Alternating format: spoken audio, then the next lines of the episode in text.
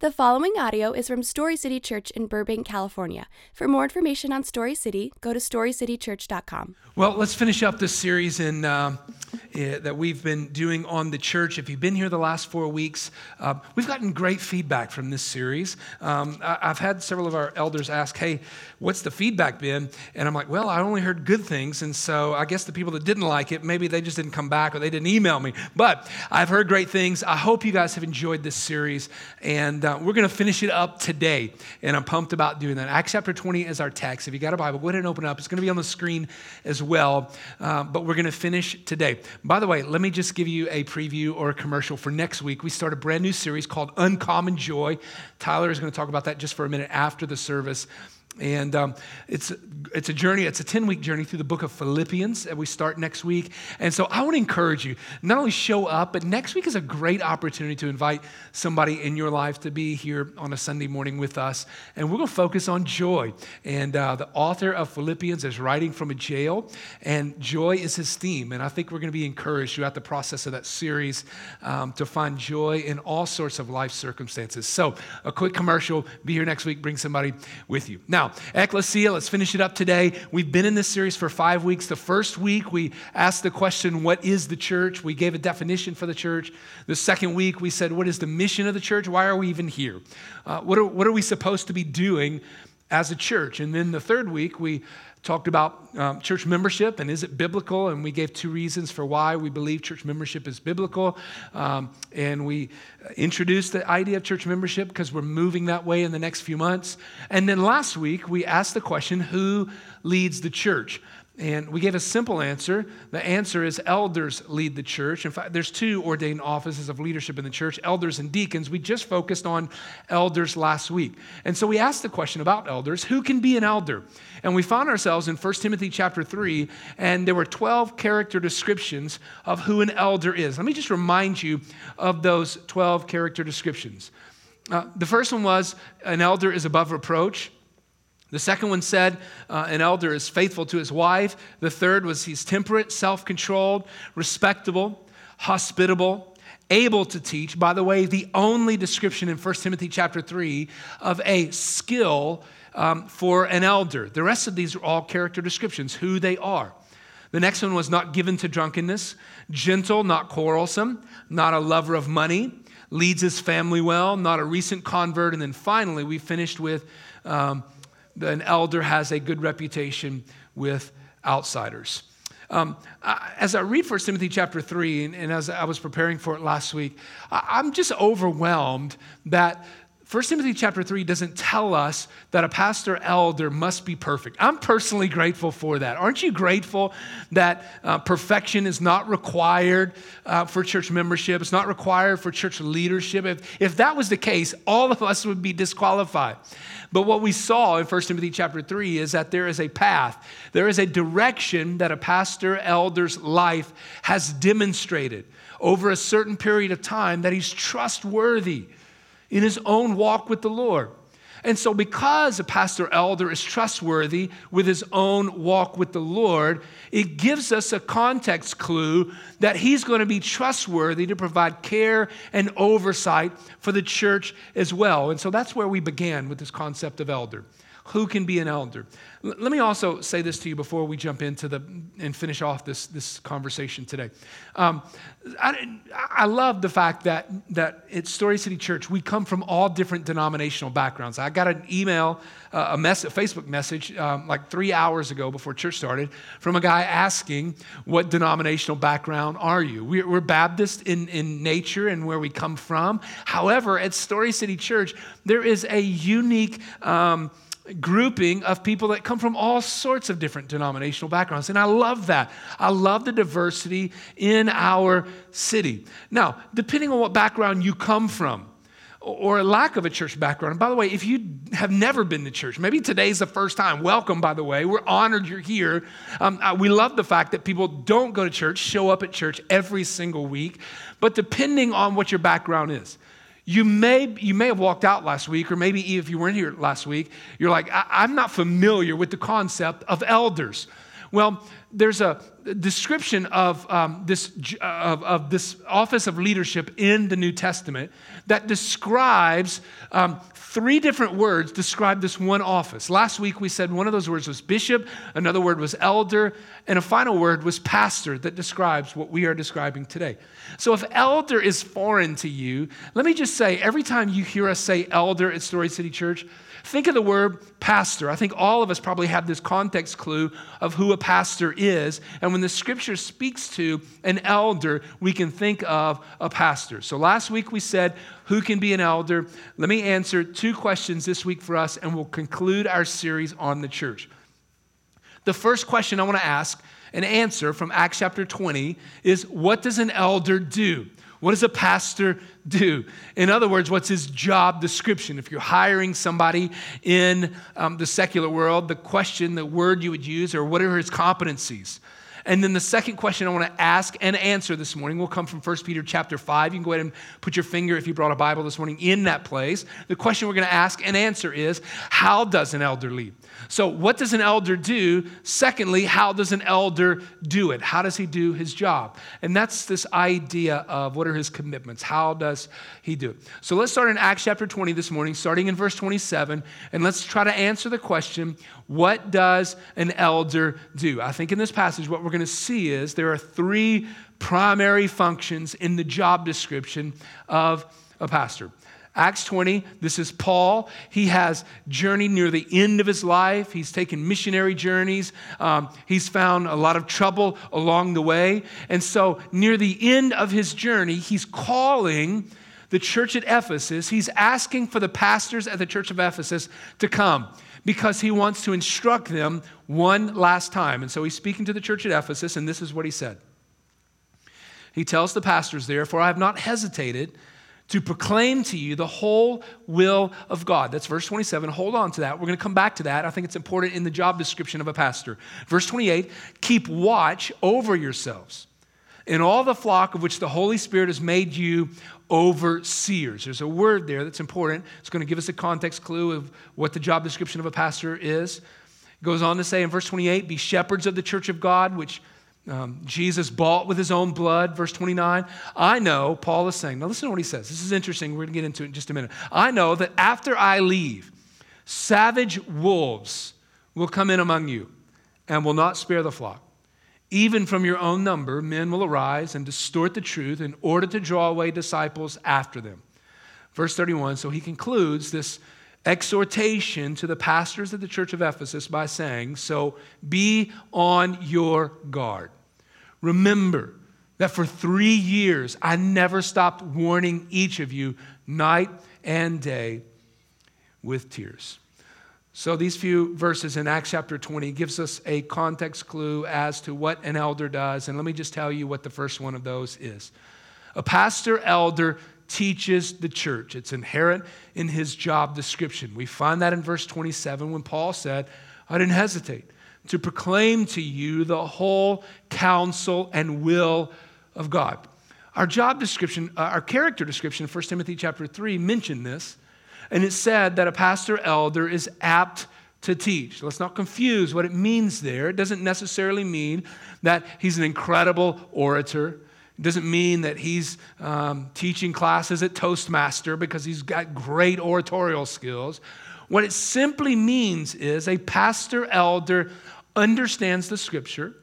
When you have co- uh, um, questions, when you have concerns, when you have issues in your life and you need wisdom, a pastor elder should help point you to scripture because they understand scripture. Pastors and elders are charged with this idea of thinking theologically about everything in the church. We think theologically about why we preach through books of the Bible at Story City Church rather than just topical themes. There's a reason for that. We process theologically why we sing the songs that we sing every single Sunday morning because we are to teach the church. We process things theologically. Um, and so we're charged, pastors, elders are charged with feeding, if you will, the, the body, the congregation.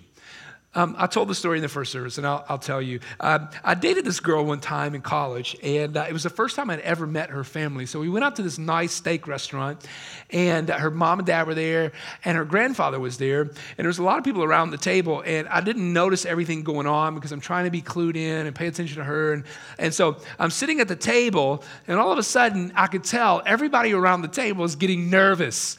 And so I look over to Grandpa who's uh, sitting to the right of me, and Grandpa had just been served his steak, big, nice, juicy steak. And Grandpa, rather than like most of us would pick up the knife and the fork and cut the steak, Grandpa used both hands and picked up the steak, and he was about to bite the steak, all right? Everybody is nervous. And I'm like, what? This is strange to me. And so I looked over at Grandpa, not knowing what to say, and, and I just simply said, can I help you? Can I help you?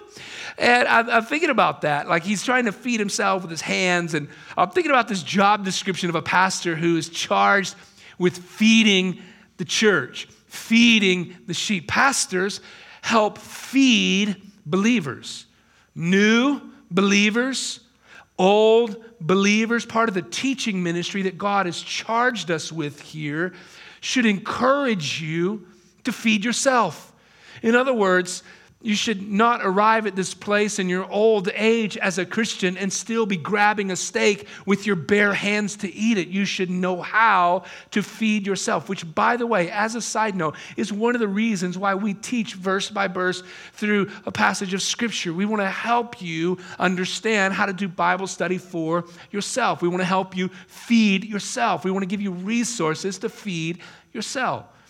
And so, pastors and elders are charged with this job description to teach the flock. But we don't just teach by what we say on Sunday mornings, we also teach with our lives. We watch over doctrine that's being taught to you. In every platform that we provide as a church, from Sunday morning to student ministry, to women's ministry, to kids' ministry, we are concerned about what we are teaching our church. Now, listen, as you grow in maturity, and some of you are old age Christians, even though you may be 35. Some of you are, are mature in your faith. And as people mature in their faith, as the church grows, you also have the responsibility to ensure that the church is teaching what the Bible says. So, the first job description for a pastor elder is that they should teach the church. The second job description is found in verse 28. And uh, the second half of verse 28, it starts, it says, Be shepherds of the church of God. I'm sorry, it says, Keep watch over yourselves and all the flock, which the Holy Spirit, and here's the word, has made you overseers. Now, last week we said there are three descriptions for the office of a pastor, an elder. Those three words are elder, um, pastor, and then bishop. And so the word we have here in verse 28 when it says overseers is the word, the Greek word, episkopos. It's the idea of an overseer, someone who sees that things are done correctly. And so the second job description of a pastor is not only they teach the church, but they also help govern the church. Now listen to me just for a moment. The Bible gives us descriptions. What we've done over the past five weeks is we have tried to describe for you what the Bible says about what a church is. And we describe for you what uh, church membership says and what it looks like in Scripture. We describe for you um, what the mission of the church is. We describe for you who are its leaders. But listen, the challenge most of us have in Scripture and whether it's with your own personal issues that you're walking through as a pastor of a church trying to lead it and give clear direction, the problem we have in Scripture is that it gives descriptions, it's descriptive of things often, but rarely is it prescriptive of how to do it. Does that make sense to you? So let me give you an example. In Matthew chapter 28, which we talked about about three weeks ago, what is the mission of the church? Matthew chapter 28 gives us that mission. And it's described in the phrase, make disciples. But here's the thing after you read this mission of the church, then you go on and read the next part of the New Testament, the rest of the New Testament. You're like, okay, God, so how do we make disciples? And what you find is the Bible does not prescribe how that's supposed to happen. In other words, you don't read in 1 Timothy chapter 5, well, you have to have three outreaches. You don't read in Ephesians chapter 3, where you have to have a student ministry. You don't read in Philippians chapter 1, you must have a women's ministry. You don't read throughout the context of the New Testament, this is how you do it. And so, what we do understand, though, is that pastors and elders, without a prescription but a description that we are to govern the church, we have this charge to set the direction of the local church in, in the life of some of these essential things in the life of a church, like how we do outreach, like how we disciple people, how we conduct our worship, how we facilitate fellowship, how we engage you in the life of doing ministry and serving the church. Now, can I say this to you? At Story City Church, we have intentionally taken an approach to be simple in how we have organized and structured our church. We've intentionally chosen not to create this litany of programming that might cause you to come to the church three or four, five, seven times a week. We've intentionally said we're going to organize the church in such a way that we're not programmatic. But there's a few things where we believe, because of how we've structured and organized, we, we believe that you, as a believer, are going to thrive in the places where you live, work, and play based on just a few things. Number one, um, we believe you're going to thrive and grow in an area because of worship. We believe you're going to thrive and grow in an area. Secondly, because of how you serve the local church and our city. That's why we say to you often if you're here for a specific period of time and you're not serving, we want to encourage you get engaged. We believe that's one of the agents of growth in your life. So we believe that you're going to grow through worship, through serving the body, and through serving our city. We also believe you're going to grow through being in community every week. We also believe you're going to grow through this process of multiplying yourself as a disciple. And so, this concept of elders governing, it means we organize based on the way that we believe we can best accomplish the mission of the church in our context. Now, listen to me, that may change. That may change from year to year. We may change our approach. But what it means is we live in Los Angeles. We live specifically in the heart of the entertainment industry. So we are organizing our church based on the way we believe we can best accomplish the mission of God. So we don't organize our church how somebody does it in Dallas. We don't organize our church how somebody does it in Sacramento. We don't organize our church how somebody does it in Atlanta. We don't organize our church how you had church done in Iowa. We organize it based on the context that we live in. And so that's part of the charge of being a pastor and elder that we govern the church. We also teach the church. Now, let me give you the third job description of a pastor and elder, and it's found in verse 28 and 29. And this is what the scripture says Be shepherds of the church of God, which Jesus bought with his own blood. Now, listen to what he says.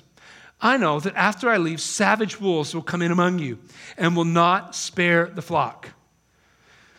Even from your own number, men will arise who will who will distort the truth in order to draw away disciples after them.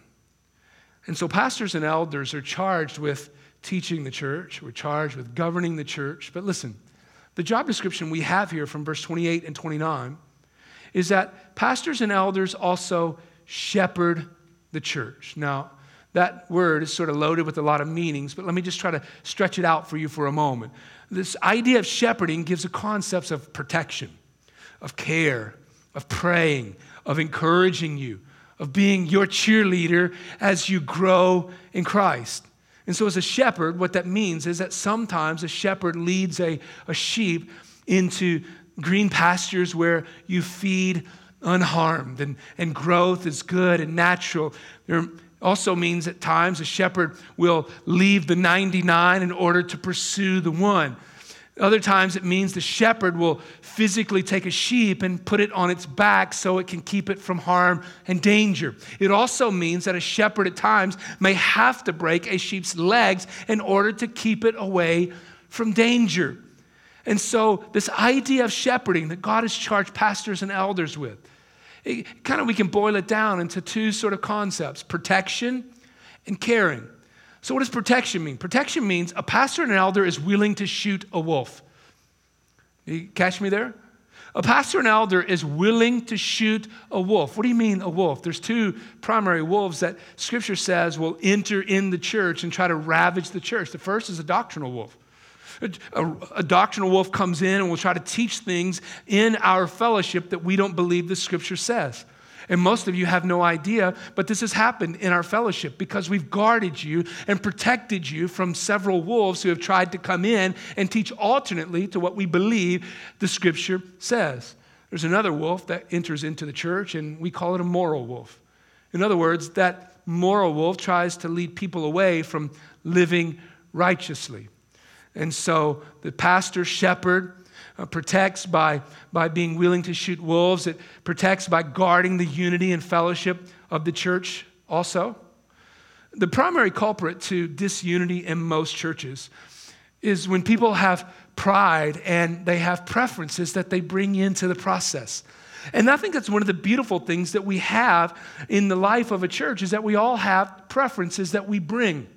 But if we understand covenant love, like we talked about three weeks ago, and how we're to engage each other, then what that means is there are times when I set aside my preferences. In other words, some of you may say, Man, I just wish we had a piano and an organ and a hymnal that we did worship with. And I have no problems with piano and hymnals, and, and, but, but that's just not how we do it. We do it differently. Some of you may say, I wish we had um, ministry for this subculture of people. I wish we did ministry with this sort of stuff. I wish we did outreach with this sort of people. And we all have these preferences. And so at times, when these preferences give, um, become dominant in our lives, then the unity and the fellowship of the church becomes harmed. And so a pastor is charged, an elder is charged with protecting the unity. And we say, you know what? Uh, even this week, I had email, uh, emails from some of you guys that were asking about doctrinal things.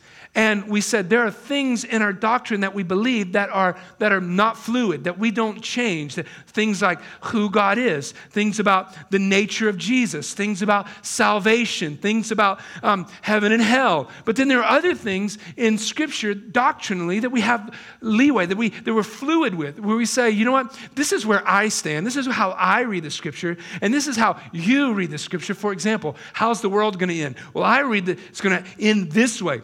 Um, some of you may read it that it's going to end this way. You know what? For us, we say those are not essentials. Those are things that we have liberty with. So we can gather every Sunday morning and believe differently about those things. And as long as those things don't become dominant in our lives, we can all exist in unity. However, Whenever we bring those things, these preferences to the table that become dominant and begin to affect unity, a pastor and an elder has to look at the scenario and the situation and say, this is causing the unity of our church to be affected, and we must guard it. And we don't often say these things, but there have been occasions in the early life of Story City Church where we've had to guard the unity of our church, where people have said, I've got a preference for how this is done.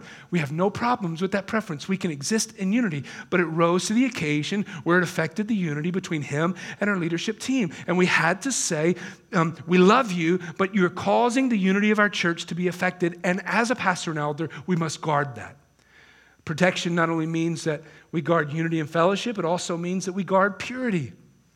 There are occasions in the life of a church where, where Christians will decide to choose. Now, listen, that's the operative word. We're not talking about people who don't know the Lord. We're talking about Christians who choose their own sin over Christ. And they walk in such a way that they blatantly disregard what God said is best for you in your life. And so, as a pastor elder charged with this concept of shepherding the church, protecting the church, then pastors and elders are charged with lovingly calling those people back to health, lovingly calling those people back to life. And so, the way a pastor and elder is charged with protecting in that scenario is with an open Bible. It's not heavy handed, it's not coming down. It's, not, it, it, it's with an open Bible where we persuade people to say, look, this is what God said is best for your life. And so the three things that an elder pastor protects are unity, doctrine, and purity. And so, underneath the umbrella of shepherding, we also have the concept of caring, caring for your souls. How we admonish you, how we encourage you towards godliness. How do you do that? Well, we, oftentimes we do it through counseling.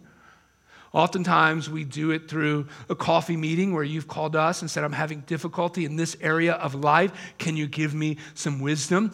It's oftentimes through praying for you. I don't know if you know this, but after the service, you can walk out to the Connect table. There's a Connect card. And at the bottom of the Connect card, we ask you, How can we pray for you? We would love to pray for you at our staff meeting every Tuesday. We would love to pray for you at our elder meeting once a month. That's part of the caring process that a shepherd is charged with.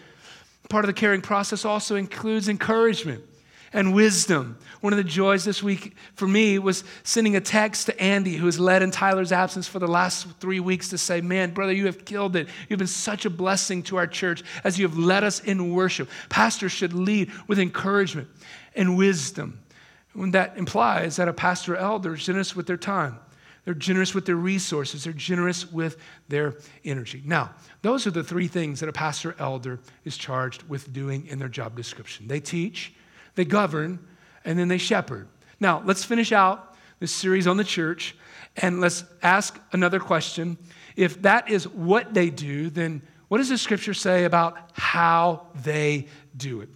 In other words, if you lead a staff, or maybe you've written core values for a staff before. Our staff has a written list of core values every time we onboard a brand new employee. One of the parts of that employee onboarding process is we walk through our core values. This, is, this guides how we lead our people. And so we can find those core values, and I think there are three of them primarily in 1 Peter chapter 5. 1 Peter chapter 5, the three primary core values for how elders are to lead. Starting in verse 1, 1 Peter chapter 5, says, To the elders among you, I appeal as a fellow elder and a witness of Christ's sufferings, who also will share in the glory to be revealed. Now, verse 2 says this is the first clue for how a, uh, uh, a shepherd should do their job. Be shepherds of God's flock that is under your care, watching over them. Now, if you have something underlined with, you don't mind underlining in your Bible, this would be a good place to do it. It says, not because you must, not because you must, but because you are willing as God wants you to be, not pursuing dishonest gain, but eager to serve. Let me try to explain this, and then I'll tell you what this, um, uh, this core value is. I, um, I, I, do date night, I mean, I'm dating, I do date night with my wife, but I do daddy daughter dates um, often with my daughter, and, and I love it. It's awesome. Um, I, she's turning eight next month in a few weeks. And, and um, over the last few years, I've learned that da- daddy daughter date night or, or breakfast, like we did this week on Tuesday morning, daddy daughter date often um, includes something that my daughter is going to ask of me, okay? And so we went to breakfast this, I think it was Tuesday. She didn't start school till 9, 10. And so we went to Simply Coffee here in Burbank, and, and she got a hot chocolate, and I got a coffee, and we sat down. It's just a beautiful moment where, you know, the, the brothers aren't there, mom's not there, and the TV's not on, or not playing on. It's just her and I, and we just have a chance to be together, hear her heart, let her hear my heart. We have conversation together. And so we're a good ways into the conversation, and I can sense this ask that often happens on daddy daughter date night. It, the ask is brewing to the top, okay? And so her ask was, Daddy, I want a pet bunny, okay? And so at this point, she sort of she sort of buttered me up by asking, Daddy, what pets did you have as a kid? Dad, what, what pets did mom have as a kid? What pets did Mima have, have as a kid? What pets did Nana have as a kid? And so it didn't help my case that I had to tell her, Nana had all, she had an alligator, she had a, you know, a Siamese cat, she had a, a monkey one time, she had all these exotic animals. And she's like, oh, this is amazing. And so at this point, she has dug a six foot grave for me to make this ask from me, okay? And then she says, Daddy, but well, I want a pet bunny. And you may not know, we're a pet free home, okay? You have pets, great, we love it. That's, uh, you, there's charity in that belief, okay? And so we just, we just don't have pets. And part of it's our lifestyle and, and paying, you know, whatever. We can talk about that. But she's like, Dad, I want a pet bunny. And at this point, I'm like, the, she's shoveling the dirt on top, and it's a done deal, right? And so I look at my watch and I'm like, you know, baby, actually, we got to go to school. I got to take you to school. We'll talk about this later, never. And so uh, we get in the car and we get to school. And, and typically, when we drop them off at school, Laura or I will initiate, hey, we love you. We pray for them. Have a great day. And so she's opening the door to get out the car. And before I could say, baby, I love you. Have a wonderful day, she looks at me and she says, Daddy, I love you. And I'm like, great. Where can I get a pet bunny? I love it. Daddy daughter date always implies she's going to ask me for something. And typically, it's not ridiculous, but it's like, this is never going to happen. But like after a bunch of daddy daughter dates, like, like I know what's coming. But can I say to you, knowing she's going to ask me for something that I have to tell her no to does not cause daddy daughter date to be a duty for me.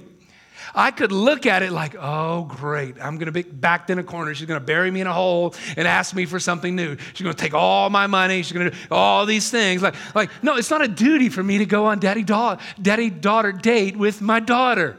It's a delight. Every single time, it's a delight to spend time with my daughter. When Peter describes here how an elder and a pastor should do what he does, he uses the word because you are willing. And then he goes on to say, be eager to serve. This idea of willing gives this idea that I'm not being forced or pressed into doing anything. I'm doing it of my own free will, and I do it because it's a delight and it's not a duty. By the way, can I say to you, if serving you is a duty for me, according to Hebrews chapter 13, verse 17, that we talked about a few weeks ago, it's no benefit to you. Let me read that verse for you. Have confidence in your leaders, Hebrews 13, 17 says, and submit to their authority because they keep watch over you as those who must give an account. Do this so that their work will be a joy, not a burden, for that would be of no benefit to you. And so there's this idea of pastors and elders and a congregation and how we mutually love one another. And as we said when we talked about membership, if the 59 one another's in the New Testament describe anything for us, they describe this idea of not demanding things from you that you care for me, that you meet me every single week, that you do the, that you pray for me. It also describes for you how I should serve you. And there's this thing that when we live with one another in the way that covenant love describes for us, we don't demand things of each other, we become those things for each other. And I just want to say, the scripture charges pastors and elders with, with um, giving themselves to you willingly and eagerly, regardless of whether it's reciprocated. But you know this to be true in your own relationships. When people don't reciprocate, it's difficult to love, right? No, I'm saying to you, regardless of whether you love, regardless of whether you post things on Facebook about us, whether you send us bad emails, our charge is to willingly, eagerly love you. But it always works better when we do that in unison with one another. I got a text message on Friday from a pastor friend in Denver. He said, Can you pray for the family of this pastor in my city? He just committed suicide this morning. Two weeks ago, I saw on Facebook that a pastor here in Los Angeles, a young guy with little kids, had committed suicide. There's anything I know about ministry and pastoral ministry, I know that there is the potential and the opportunity on both sides for churches to chew up their pastors. There is potential for pastors to chew up their churches. At the last church I was at, my pastor had a ministry called City of Refuge. And City of Refuge facilitated a year long transition out of ministry into a year of healing. And most of the pastors who came through City of Refuge had either had a moral failure or they had been chewed up and churned up by their church. And it happened for one of two reasons either because it was a really difficult church or they caused and created a scenario where the church chewed them up. Regardless, regardless, listen to me. I'm talking to us, Story City, and anyone else who may be listening online. Churches, don't chew up your pastors. Pastors, serve the flock willingly. There's this concept that elders and pastors don't lead abusively. There's also this covenant love idea that churches don't beat up their elders and pastors. We've been a church now officially for about two and a half years. Can I confess to you? You're some of the most loving, generous, kind, friendly people on the entire planet. You make it easy to shepherd you and to serve you and to care for you. And I want to say that to your benefit this morning. So, the first way that elders do their job, they should eagerly desire to serve you. The second way that elders do their job is found in verse 3. It says, Not lording it over those entrusted to you, but listen to what it says, but being examples to the flock. In other words, an elder should be an example and lead by example for the church. When we read 1 Timothy chapter 3, verse 1 through 7 last week, we saw these 12 character descriptions of a pastor elder. And if you read them, you're like, well, these aren't remarkable. Like, these don't seem like supernatural. These are like ordinary, common things that every Christian should strive towards. And I want to I want to affirm that and say the qualifications for a pastor elder are not remarkable things. They're things that pastors and elders should model for you. There's nothing remarkable about them. They're things that every Christian should strive for. But a pastor and an elder should model those characteristics of what it looks like to be a godly man and a godly woman. And I just want to say to you as I say that, because, like, when a pastor stands up and says that, I should model this for you. Like, I might as well draw a dartboard and be like, okay, we're always watching. Let's see if he how he reacts in in in, um, in traffic. Let's see how he reacts when he's out with his family. Like, I'm cautious of that. I was on my honeymoon in St. Thomas, and I'm walking down the beach with my wife, who I just said yes to and we had just had our first hunt. Like I'm walking down the beach with my wife, and I hear I'm like hundreds and hundreds and hundreds of miles away from home, Pastor Matt, and I'm like, oh my gosh. And so, look, I, I get this. When, when I say these things, we put we put bullseyes. But can I say this to you? There's grace. There's grace in leading you and, and, and, and, how, and, how, and how you come along and, and journey through your faith. There's grace should be on the part of, of, um, of the church and towards their pastors and elders. But overall, generally speaking, a pastor, elder should be an example to the flock. I don't believe I have the right, and I also don't believe I have a whole lot of authority to stand in front of you on a Sunday morning and do a giving talk and say, I want you to be generous to the mission of God in our city. Look at me. If I'm not generous to the mission of God in our city, I believe I need to lead the way to be generous. I don't believe I have the right. I don't believe it carries a whole lot of authority. If I say, you should be in community, it's good for your soul, if I'm not in community. I don't believe I have the right. I don't think it carries authority if I say to you, you should love your neighbor tangibly. Go meet him today. Find out her name. Serve them in some way if I'm not doing the same. I don't believe I have the right. and I don't think it carries spiritual authority if I look at you and say, trust Christ in what you're walking through. Trust Christ in what you're walking through and walk away from your sin, repent of your sin, if I'm not doing that daily as well how pastors and elders lead is that they should be examples. They should never ask you to do things that they don't do. Now, can I just remind you of grace? And then we give each other grace in this process as we give each other grace. Verse 5 and 6 is the last how a pastor elder leads. Let me read the verse for you and then I'll give you the principle. In the same way, you who are younger, Submit yourselves to your elders. All of you, clothe yourselves with humility towards one another. That word is so operative here. Why? Because God opposes the proud. What does he do? But he shows favor to the humble. Now, listen to what verse 6 says, and let's close out this series on Ecclesia, the church. Humble yourselves, therefore, under God's mighty hand. Why? That he may lift you up in due time. The principle, the last one, for how we see elders are to lead. Elders and pastors should demonstrate patience with you. One of the things that the Lord has taught me over the last year is this concept of patience and learning patience. And there's this idea in Scripture that reads like, in due time. In due time, as God works out what He is doing in your life, in our life, in our church's life, in due time, God will raise up what He intended to do. Having been in church ministry now for 18 years, I've been a part of a lot of churches, seen a lot of people, watched a lot of leaders, including pastors, who just throw in the towel and they're not patient with what God is working out. And there's this concept of trust and, and, and seeing things happening that adds to this process. But I just want to say to you, part of our job description, mine and Tyler, Josh and Bob, who we introduced you to last week, is to be patient with you.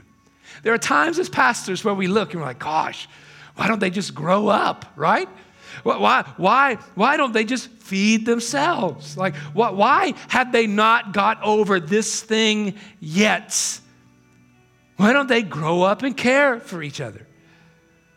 But what elders understand and pastors must understand is that some of us are in spiritual diapers, if you'll allow me to use it. Some of us are old and mature in our spiritual age, even though we may be 30. And pastors look at all of our journey, which, by the way, in a church like Story City with hundreds of people that are attending, in a city like Los Angeles, we have people who are on the entire spectrum. I'm not, I'm talking about the believer spectrum. There's a whole nother, there's a whole nother group of people who don't know the Lord yet, and God's very clear about how we deal with them. But I'm talking about the believer spectrum. There are people who have just come to know Christ, they know nothing about Scripture. There are people who have been believers for years and years and years, and they're still wearing spiritual diapers. There are people on the opposite end who could pick up a Bible and instruct you in whatever you're walking through. They could counsel you in your most difficult time of life. They know the scripture, they have intimacy with the Lord, and they are spiritually mature. God's charge to pastors and elders, yea, I would say it would be to all of us, is to demonstrate patience in that journey. You say, Pastor Matt, I just don't really like how we do this. I don't like that we've not introduced this. I would say, would you do the same thing that God has charged us to do to you. Give us patience. As we lead you, as we shepherd you, we don't want to shepherd you with a heavy hand, authoritatively. Because why? One of the core values for how we lead you and shepherd you is to demonstrate patience, always believing the best for you. In fact, if you open up our employee um, handbook manual, which is very short at this point, one of the core values says, one of the first core values of how we lead people, we call it grace foot first. We will always step forward in grace, not in condemnation, not in judging people, but we believe that we should have patience in this process. And so an elder is patient with you in your journey. By the way, as you are humble, that's the operative word.